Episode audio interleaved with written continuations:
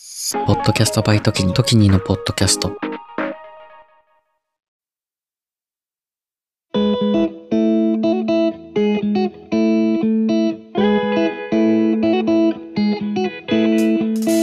こんにちは地球地元化計画パーソナリティの時にですこの番組は数年後に仕事を辞めて世界一周をしたい私時にが各国に詳しめなゲストと一緒にその国の魅力について語りあわよくば1週間分の滞在計画を立ててもらおうという世界一周準備系ポッドキャストですえ今回ね2回目になるんですけれども今回2カ国目はオーストラリアオーストラリアの計画一緒に立ててくれるゲストの方はゆらに来ていただきましたはい、ゆらです。そうてか第2回目から早速うん、うオンライン収録っていうちょっと異例のねん収録形態になってしまってるんですけど オーストラリアにいるんでね。ねオーストラリアにいる今現地の生の声を皆さんは聞いているという状態ですはい。ゆらはさそう大学の友達なんだけどいつの間にか大学をね辞めてうん、うん辞めてたオーストラリアに行ってたよねなんかね、休学してて、うんみんなが卒業する直前に休学して、うんで今はあの大学を編入っていう形でうん、オーストラリアの大学に通ってる。あそうなんだ大学生なんだ、一応まだ大学生だよあっていう。かさすがに学位は取りたい。っていうかさあのうあ俺らが卒業する前に休学したのん、うん、それそれより前は休学じゃなくてただ来てなかっただけってことえ普通に、ううんん、とね、行ってたよ。言ってた言ってたかみんなうんの違うクラスを取りつつ、うんうん行ってることには行ってたんだけど。うんはいはいはいなんだろう留学は大学生中に絶対したいって思ってたから、うもんう社会人になったらそんな時間絶対ないだろうなと思って、ううん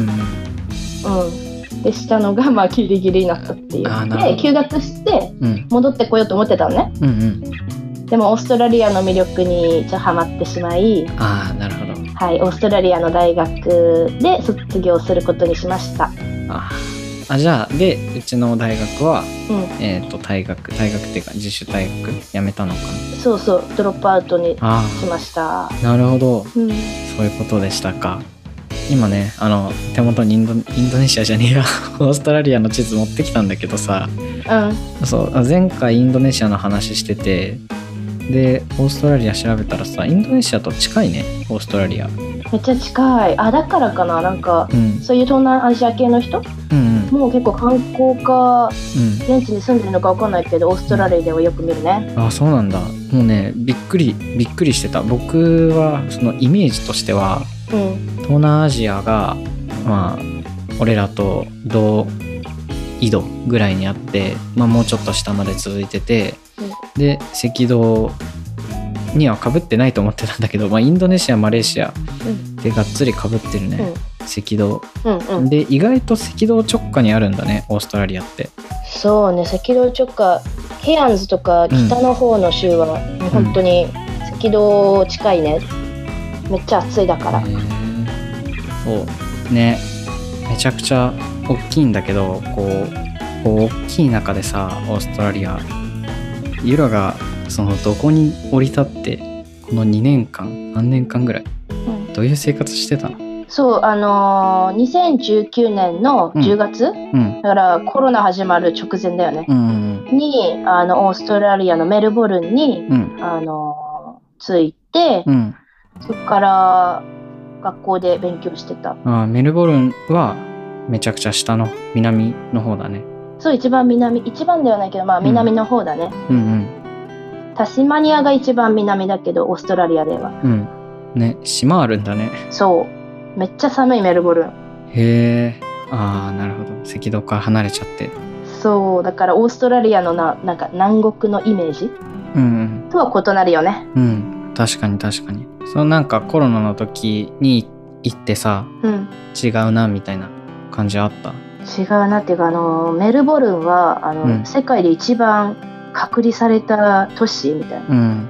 規制が厳しかった、ロックダウンの厳しい都市って言われてて、ふーん例えば、外出制限みたいなのがあったりうん夜8時以降9時以降は外出ちゃいけないみたいなえだから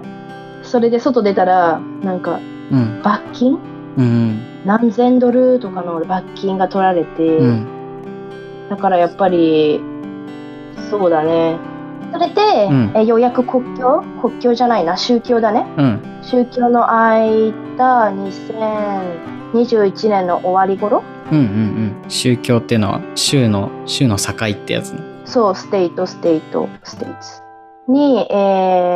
ー大学があの、うんブリスベンにね本当はあったからずっとオンラインだったんだけど、ブリスベンに行かなきゃなくて、うんうんうんでブリスベンに引っ越してましたあ大学行けてなかったんだそのすなん何ヶ月かは行けてなかった本当オンライン全部オンラインでやってたへえうん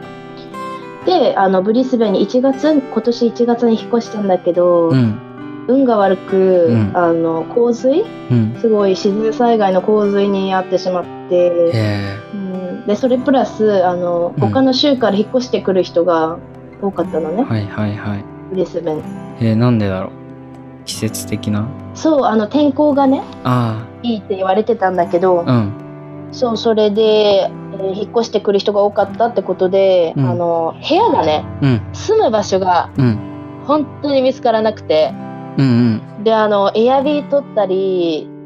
なんとかつないでたんだけどへえ過酷だそうそれも見つからずに結局シドニーに友達がいたからシドニーの友達のうちうんに引っ越すことにしましたで今シドニーは6ヶ月目かなうん住んで6ヶ月目になりますえブリスベンの大学じゃないのうん大学なんだけど結局ずっとオンラインでやってるあじゃあ結局メルボルンうんに最初は隔離されてたからずっといてそうそで宗教宗教が開いてブリスベンううんでその生きつなぐ生活をしてそう息つなぐ生活本当にで今はシドニーにいるとまあ泣く泣くシドニーにうんシドニーは面白いいやシドニーはやっぱりなんだろうオーストラリアの玄関口って言われるほど大きい都市だなって思ううーんでもなんか聞いた感じだとメルボルンブリスベンシドニーって、まあなんかオーストラリアで聞くような都市の名前なんだけどそうだね三大都市だからそうあそうなんだ、んじゃああれだ三大都市に何ヶ月か住んでたユラがはいあの僕がもしねオーストラリアにもしじゃなくて絶対行くけどオーストラリア1週間行くよってなったらどんなところを紹介して僕がどんなとこ行ったらオーストラリア行ったよって言えるかなっていうのをちょっと教えていただきたい。オッケーえー、っとねうんい、や多分前回のインドネシア編でも言ったと思うけど1週間はマジでうん、ちょっときついかもしれないオーストラリア全部を楽しむにはね、うそうだね。うん、うん、ん、だから詰め詰めでいくとするとうん。うん、まずはうーんシドニーがやっぱり玄関口だから空港で、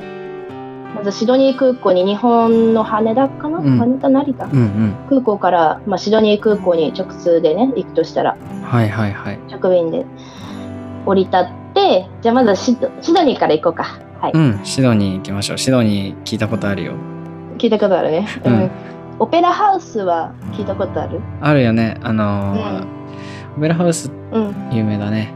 まあ、うん一番の観光名所というか、まあ、シドニーといったらオペラハウスってオペラ見れんの いやちょっとさそれね私も気になったんだけどさいやーどうなんだろうねわかんない。わかんないんかい。じゃあ皆さん調べていただいて。そこはね調べてはい、調べていただいて。はいはいいやただなんていうのほらやっぱり写真のスポットといえばオペラハウスじゃないですかそうですね。でオペラハウスで写真を撮ってうん。でハーバーブリッジ、あのーがあるからあうんうの、ん。なんだろうでハーバーブリッジを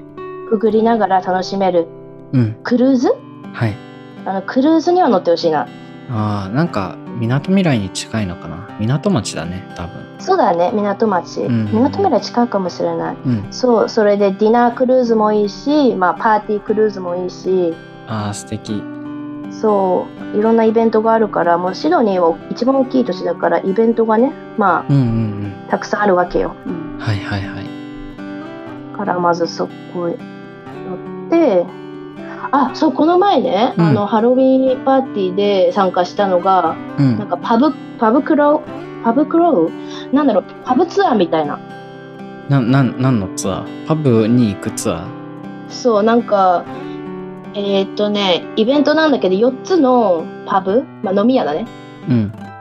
に無料で行けへてえ。でドリンクがついてくるのでオーストラリアはやっぱりあのーうん。物価が高いからうん。 1杯いくらもう15ドルとかだから日本円で1300円1400円とか、はいはいはいもう。高いわけよ高っ。そう、うん、そこのイベントは全部込み込み40ドル38ドルとかであだから日本円で3500円あ、日本の飲み放題と同じぐらいだね。そしたら。そうまあ飲み放題ではないんだけどあのうん。エントリーするのにお金払わなくていいティケットいらないしはい。それで4つのパブに入れてあで最後はナイトクラブなんだけどうん。まあいろんなシドニーの、ね、ナイトライフを楽しめるといううんうんイベントでしためっちゃ良かったなるほどね。じゃあまあ初日はうんシドニー行って、うんもうその辺の映えスポット、オペラハウス、うんハーバーブリッジ、いっぱい撮って、そうそうで、夜はもう初日からパーッと遊ぶっていう感じ。そうそうだね、うん。一つうのん。おすすめ、うん。であのボンダイビーチって聞いたことあるうん。ある。うんなんか有名なビーチだと思うんだけどシドニーの東う側ん。にあって、うん。でそこでバーベキューへオーえ。ジーバーベキューあ、いいね。オージーバーベキュー。そうビーチを楽しみながらうん。ビーチの目の前でバーベキューバーベキューのイメージあるわ。うん、まあ、日本の焼肉とバーベキューとはちょっと違うからね、うん。うん、楽しんでいただきたいはい。楽しみます。いいね。バーベキュー付き合ってよ。いやもちろんっていうそうかあの来るんだったら、オーストラリア来るんだったらあの全然うん。本当友達とかも呼んでみんなでバーベキューとかできるから、ああ、ありがたい。わ、すごい楽しそうだな、それは。うん、本当。周り楽しい人ばっかよ。 ななんかそんな気がするわ。てかあの本当にみんなオーストラリア来るんだったらもう私に連絡してくださいって感じ。は。はいい。じゃあ、お願いゆしらますの方。に連絡してあげてください、皆さん。2日目は、それで。そうそうそう、それだよね2日目このままメルボルン行くかうん。あのロードトリップで北の方うん。行くかでちょっと分かれるんだけど、う。うんーんいやメルボルンも楽しんでほしいわ。だからあのうん。じゃあ空飛行機乗って、でメルボルン空港着きましたであ、もう一回飛行機乗っちゃって。乗っちゃうね乗っちゃうもう詰め詰めなプランで行くんではい了解しました。 メルボルンか。どう違うんだろう、シドニーとは。えーっとねメルボルンも、まあ、比較的大きな都市だけど都市だけどうん。街並みがすごいヨーロッパ調でうん。なんか建造物うん、うん。が日本とは違ってねうん。見応えがありますよおーなるほど。歴史的な。シドニーだと結構都会だけど、そうそうメルボルンはヨーロッパ調はいはいはい。いやメルボルンと言ったらみんな写真撮ってるのが大体フリンダース駅っていううん。駅があるんだけどフリンダース駅ね。あーなんか、東京駅みたいだね。そうあ東京駅かもねあ確かに東京駅かもしれない、でもそこがアイコニックというか、まあはいはいはメい。ルボルンといえばの、うんうん。観光スポットでございますはいあそうでメルボルンがねあのーうんトラムが無料で、あのー乗れるの、はい。何でしょうかそれは。あのー電車市電みたいな感じだねトロムあとトラムって言ったトラム。はいはいはい。市電が無料に乗れてあのーだからメル1日うん。を過ごすならもう全部トラム乗りまくってうん。メルボルンの街の中心を建造物を見ながらあとコーヒー文化も発達してるからコーヒー片手はにね、いはい。うんああ、いいね。なんか旅行者には嬉しいね。その、うんそうあの移動手段が無料で乗り放題っていうのは。そうだからなんだろう、まあ、旅行者じゃなくてもあの住んでる人もシティ内に住んで、あのうん交通費を浮かすしてる人もいるから、うんうんなるほどいい情報をいただきましたいいえであのメルボルンはうんヤラバリーっていう、うんあのワインなりワイナリーがあるのねワインこワはイいン農場、うんワイナリーそうあのまあワインが好きな人やチーズテイスティングが好きな人はをぜひそこに行ってみてほしいそれもバスかな多分ツアーを申し込んでいけいけるから、へまあ、車持ってる人だったら行きやすいと思うけど、まあ、それでもーうん12時間かな12時間何時間くらいで着くかなううーんんそのあのトラムでは行けないのそうトラム行けないあそうなんだトラムは本当にし中心街メルボルンの中心街あ山手線みたいな 山手線みたいな感じそれマジそれマうジん山手線ゲーみたいな感じよね、うんううんんけ似てるるそう あ OK そうなんだあでもそのちょっと外れに行って、ワインそうのそうなので東の方かなメルボルンも東の方に、で、はいモはいエあのモエシャンドンっていうさなんか有名なあスパークリングワインがあるじゃん知ってる知ってるうんそうそこの名名所というかあオーストラリアのワインなんだあれうん、うんでそこの、えーシャスパークリングワインのテイスティングうんとチーズのテイスティングそのワインに合ったチーズのテイスティングがおすすめです、はいでその後に近くにチョコレートチョコレートアイスクリームリーっていうチョコレーうトん工場があるから、そこもあ工場がいっぱいあるねありますね食べ食べ物食べ物工場食べ放題も嬉しいう食べ放題ゴーメットツアーですはいはいで次はでまたうんえー、ちょっと北の方に戻りますああえじゃあもう一日ブリス シドブリスんブリスベンじゃないメルボルン来てうんえっ、とまあ市内観光して多分2日かな2日ぐらい楽しめる2日まず1日目はあのシティうん観光、うんコーヒー片手にシティ観光う行っんて、で2日目にその、ワイナリワイナリツアーとワあイナとリチョコレートリー、うん、トゥアーツアーチョコレートエイトゥアーをそれねはツアーであなるほどお願ねいしますあでも分かりやすいわその、ん OK そしてまたメルボルンの空港からそう 今度は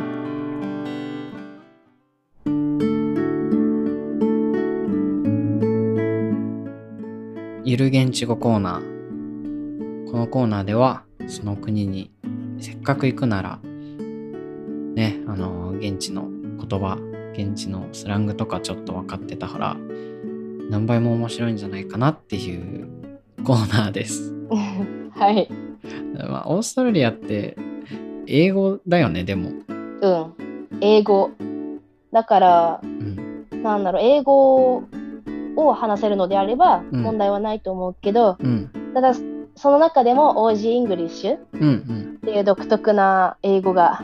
癖の強い英語がうんはいあでも僕らが知ってるさアメリカ英語じゃないもんねイギリスってことはそうそうだからイギリスにの植民地だったからその影響を受けていたうんのでアメリカ英語とちょっと違うところがあるんだけどうん私がオーストラリアついてちょっとうんっていうかえなんてどういう意味って思ったのがうん「Thank you」の顔に「Cheers」っていうのが驚いたな。へええ全然知らないわあ本当なんかみんな「Cheers」「Cheers」って言っててうんなんでこの人方乾杯乾杯ってずっと言ってんだろうと思思っったてて思った思った乾杯かってえそ思んっなえ何のんべえかよとか思ってたアルコホリックこいつらみたいな、 いやそうで後か うらん思ったら、あセンキューって意味だったのかへえそれは誰かに教えてもらったのえなんとなく想像したあなるほどねあの私がレストランで働いてた時にうん「Cheers」って言われたお客さんに言われたことがあってうんうん「Cheers」あ「Thank you」っていう意味のちょっと OG バージョンなのかなみたいなかっこいいバージョンなのかなって思って、まあその通りでうんうん「Cheers」は「Thank you」って意味だったな、なるほどえでもそれはかなり嬉しい情報だうん、オーストラリア行ったらでも Cheers! Cheers ですねうん、 Cheers Cheers ですよ Thank you じゃなくて Cheers で、その方がちょっとお OG 感がね、うその旅の中では出るかも。うん、王子も、おこいつやるじゃんって思うかもねう。ん、思うかもしんない。Thank you はあんま言わないいや、Thank you も言うよ。なんだろう、やっぱり特席だから、うんあのー、やっぱり Thank you は Thank you というか、いろんな英語があるわけよ。うんうなんんか、王子イングリッシュだけじゃなく、うん。うん例えば私たちもうん侍イングリッシュうんも一つの英語だから、うん。いろいろな英語が飛び交っている国、それがオーストラリアだよっなるほど。あ、じゃあ、てことです。今ちょっと嬉しかった。サムライイングリッシュって聞いて、うんまあ結構片言の英語とかさ、その喋るじゃん。日本人は英語が喋れない、喋れない英語だと思ってるけど、うんそれも一種の英語なんだなっていう、その価値観は嬉しい価値観だったな、今のは。そうそうそう。なんかだから別に英語しゃべれないって、なんだろう、こう、ナーバスっていうか、こうんうこもるんじゃなくて、うん。とりあえず使ってったらいいと思う。なんかうん自信持って話してたら、あ、それがその人の英語なんだって、うんみんな思って伝わるよ。うん。そうだね。あ、そのような、どんな英語も受け入れてもらえる国、それがオーストラリア。はい。でした。ありがとうございます。はいそ。れじゃあ本編に戻ります。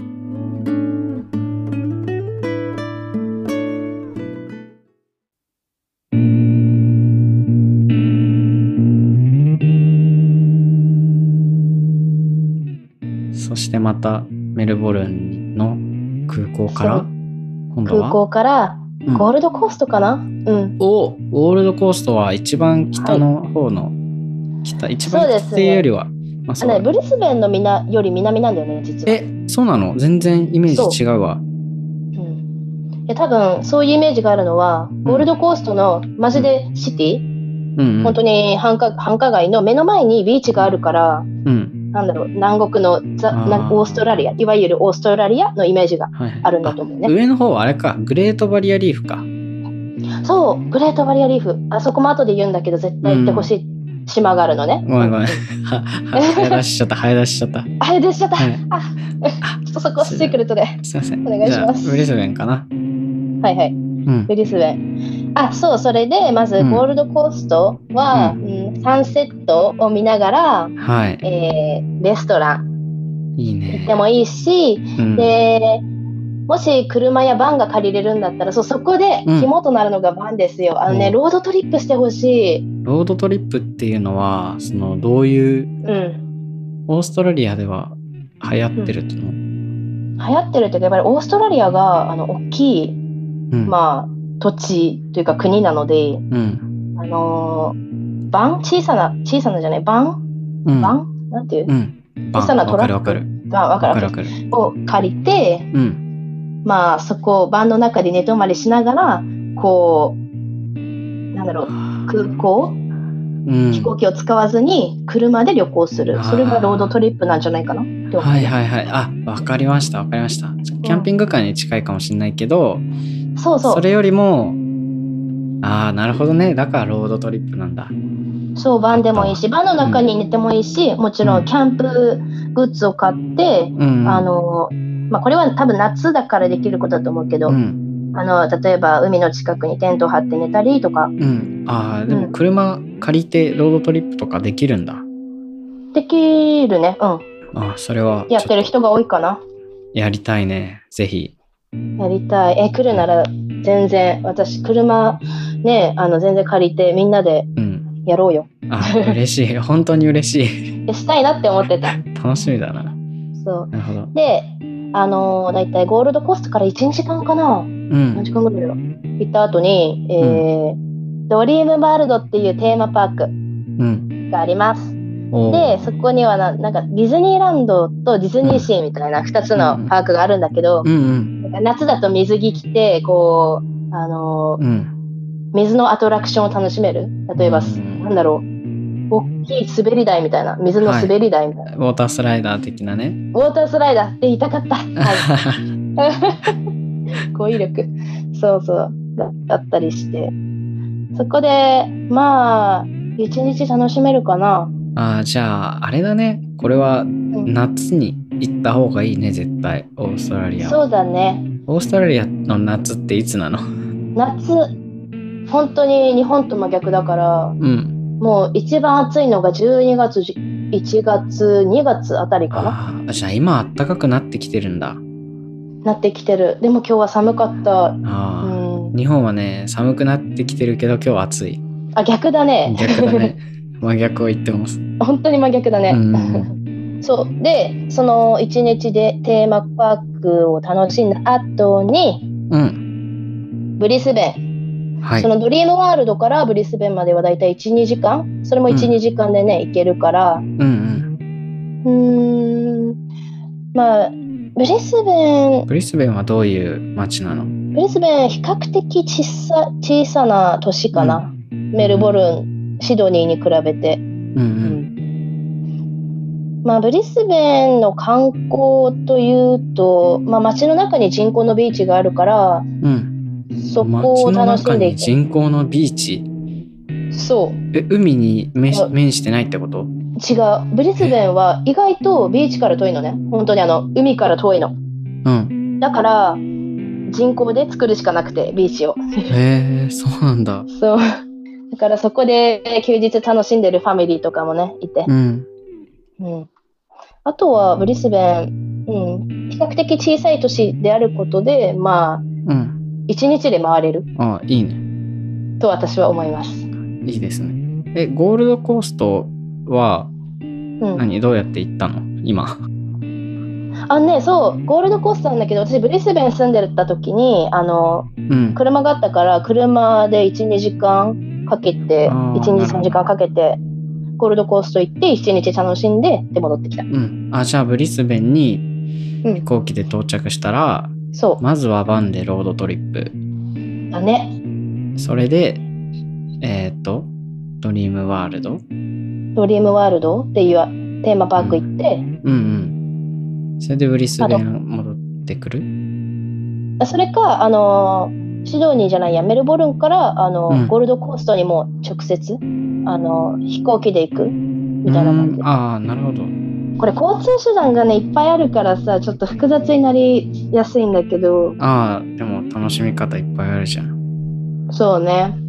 いや、それよりも何よりも、私、うんハミルトンとに行ってほしくて、私まだ行ったことないんだけど、うん。すごい、あの、オーストラリアで一番透明と言われる綺麗なビーチがあるの。ハミルトン。そう、ハミルトン島。島なんだ、それは。そう、そこはもう、ケアンズっていう一番北のね、はいはいはい。うんあの、都市と、そのブリスベンの間、まあ、どちらかというと、ケアンズ寄りにあるんだけど、うん。そこのビーチのサンド、砂がもう白くて、ああ、これあのハートの形してる島ですね。そうなんです。なんかオーストラリア王子たちのハネムーンとしてね、ああ、素敵ですね。ようくん。行かれるところらしいです。行ってみたいですね。いやー、ぜひぜひ。本当にね、本当に綺麗だからちょっと皆さんも検索してみてほしいんだけど、ハミルトン、いい本な当に透明。まあ、ハミルトンの、えーなんだっけ、ホワイトヘブンビーうんうチっていん。うビーチが有名らしいんだけど、もうそこでうん。楽しんでもいいし、あとはそこ以外のビーチでスキューバダイビング。そう、そうなんだよ。俺ちょっと話そうと思ってたんだけど、俺さ、すそのダイビングやるんだよね。ライセンス持っててさ。マジそう。で、オーストラリアってもうダイバーの中ではさ、結う構、まあ、一回は潜りたいみたいなところでさ、どこで潜ろうって今ずっと考えてたんだけど、ぜひハミルトンで、はハミルトン島で。はい、ハミルトン島でいいね。うん、あとなんだろうスカイダイビングもねスキューバダイビングとスカイダイビング、うんあ、スカイダイビングもここでできるのどこでもできる割と割とどこでもできえるー、割と。メルボルンでもできるしはい。あ、やってみたいな、本当に。予算に余裕があるならちょっとぜひとも、皆さんね予算に余裕があったらうん、 僕はちょっとユラにんお願いしてん空からお落としてもらおうかなって思いますけどね。それからうんまあ、オーストラリア結構ねあの飛び回ってますけど今のところうんご飯ねあの、まあ、バーベキューさっき紹介してくれたけどバーベキューのイメージが正直強くてオーストラリアってどういうご飯があるオーストラリアは、まあ、オーストラリア料理で言ったらチキンパルマうんなんかチキンカツみたいなのになんかトマトソースとチーズが乗っかった食べ物なんだけど、うん。それとあとフィッシュチップスが好んで食べられるかなへえ、イギリスのイメージだね。そうそうだねやっぱうんりイギリスの植民地だったので、うん、ああ、なるほどね。そうそうそうであとはあのオーストラリアはやっぱり多国籍だからう、ん、多国籍国家なので、うん、あのーアジア料理うん例、えばタイとか、うん。まあ、韓国料理とかもあるしへあえ。とケバブそうこのケバブケバブね、うんあのねな日本の締めのラーメンみたいな感じではい。あの飲みに行った後にこうケバブを食べるっていうねああ、そそうのだ。文化が。安定の文化というか、まあ、なんていうの私の中だけどね ああ、ユラがね。安定のコースがあるんですよああ、そうなんだ。そうであのオーストラリアのレストランってすごい早い時間に閉まっちゃうのでう、ん、あのケバブ屋さんだと割と遅くまで空いてるのね、うん、うん。だからみんなそこにナイトクラブ行った後とかにみんな人が殺到しますああ、でも、やっぱ、その、ラーメンに近いかもね、夜までやってて、みんな来る行くっていうのが。そうそんな感じへえ。そうそれでオージーたちオーストラリアのオージーたちはうん、すごい朝だから朝方なのでうん、カフェがねうん。早い時間から空いてます朝の6時とか7時から空いてて早い。うん、早いよねうん、スタバとかじゃなくて、うんローカルのカフェはい。がねあのみんな出勤前に自分のお気に入りのカフェうん。近所のカフェに行ってコーヒー片手に出勤っていうのがね OG スタイルでこすういうよス、タイル。かっこいい。うん、でコーヒーも、うんあのコーヒーくださいじゃなくて、あのうん種類がねあるからうん、例えばフラットホワイトうん、がオーストラリアでは一番一番うんうん。よく飲まれるかな、どういう、どういうものフラなットホワイのトフラットホワイトって。まあ、要するにラテなんだけどあラテとうんフラットホワイトとカプチーノってあるじゃん、あ、うん。カプチーノはあの泡が一番多いのうんうね、んフォームがうんミルクフォームが多くてでフラットホワイトはその泡が一番少ないうん本当にミルク温かいミルクとエスプレッソコーヒーが混ざったうんドリンクコーヒーなんだけどユラは何が好きなのロングブラックっていうマジの黒いコーヒーへえあもうブラックコーヒー日本人が飲むブラックコーヒー、そう。でもあのフィルターの何うん抽出したコーヒーじゃなくて、うんこっちの人はエスプレッソうんとお湯で割った、うんえーロングブラックをあの本当ブラックコーヒーとして飲んでる。あーなんかどっちかっていうとあのエスプレッソ文化だからあのイイタリアあからの移移民してきた人が多いから、うんそのイタリアの文化に馴染んでエスプレッソうんうんがよく飲まれるあーエスプレッそうソなんですね系のドリンクがう、ん、コーヒーとしてよく飲まれるんだよね。うんわかりましたカフェもおすすめだし、あとは多国籍料理も食べれるそうだね。うん。うんそうだねだから一番今一番上のえーっと、ハミルトン島に来ましたけど、多分これで工程としてはちょうど1週間ぐらい経ったんじゃないも勝ったね。うん。ううん私の中で詰め詰めなイメージがあったけど。うんいや意外とそんなに詰め詰めじゃないかもしれない、うんまあ飛行機いっぱい乗っちゃってるけど、そうなんだよね。いや、本当できるんだったら、ロードトリップでも、うん体力に自信があるんだったら、うんもうメルボルンから、うんあもう北上してってほしい、本当は。ああ じゃ あそっか僕は1週間プランで行ってるけど、もしうん。調査さんで、うん。だいあの時間にと体力に余裕があったらもうメルボルンにそ行くと。う。そう、まずメルボルンに降り立って、トラム乗って、シティ観光、電車乗ってシティ観光した後に、うんワイナリーツアー、チョコレート工場ツアーうんを見た後に、うん、はキャンピングカーを借りて、えーシドニあもーそう上にどんどん行くとうそう、まあ、それが理想シかドなニー行ってブリスベン行ってゴールドコースト行ってっていう今の流れをちょっと順番変えていってねうんそうそうそで最後はハミルトン島でうハメルトン島でこうスキューバダイビングようやくオーストラリアをねはい楽しむとはいビーチ、うん、あー楽しみだなそうでハメルトン島から、まうんあ、シドニうー、ん空港があるからうんそこで戻れるかな、うん、シドニーはいでそこから次の目的地へ次の次の目的地へはいオーストラリアはうんなんかオーストラリアニュージーランドとかとなんかねうん、いろいろ行ったりしたよね近いからそうだねあニュージーランドいいねうん、近いし、うん、うん、空港そんなことをう考んえている、グッドグッドじゃあ次はもうニュージーランドだはな、いニュージーランド 第3回目はじゃあ第3回目ニュージーランドの方お待ちしてますん でいないなあまだニュージーランドいるかえでもニュージーランドはさあのうん大学のプログラムでさ行ったことある人とかいるじゃん、ああそうかもちょっとうんうん探してみるねうありがとうございますん、いいねはいじゃあということでオーストラリアもね結構今回は西じゃないわ 東海岸をめっちゃ攻めましたけどうんうんまだまだ意外と魅力があるよねあれとかウルルとかさそうそ行ってないけどまあ今回はユラプレゼンツのコースでね紹介してもらいましたうはいありがとうございます。地球島とか計画では常にゲストを募集しております。ゲストとして番組で時に世界を紹介していただける方はお便りフォームからぜひお待ちしております。はいまた、当番組ではお便りも募集しております。お便りも同じくお便りフォームからお願いします。じゃあお便りフォームはどこにあるんだっていう話なんですけど、お便りフォームは概要欄のリンクにあります。はい皆様のお便りお待ちしております。お待ちしておりますもしオーストラリアに来ることがあればいつでも私に連絡してください多分概要欄のリンクなどに貼られると思います何が何を貼るの何を何を貼れ私ばいいののアカウントか私のアカウントかはいはいはいあのめ番号か何あか、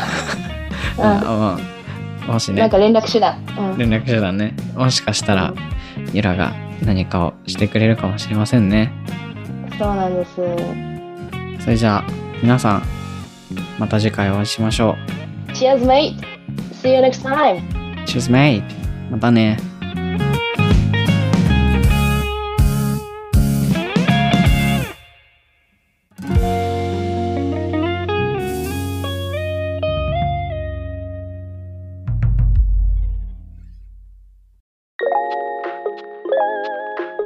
地球地元化計画をお聞きの皆さんこんばんは僕トキニが心の内をとつとつと語るちょっと社会話深夜系ポッドキャストエモーショナルのロジックは毎週火曜日深夜に配信中番組は概要欄トップのトキニ総合リンクから火曜深夜でお待ちしておりますまたねバイバイ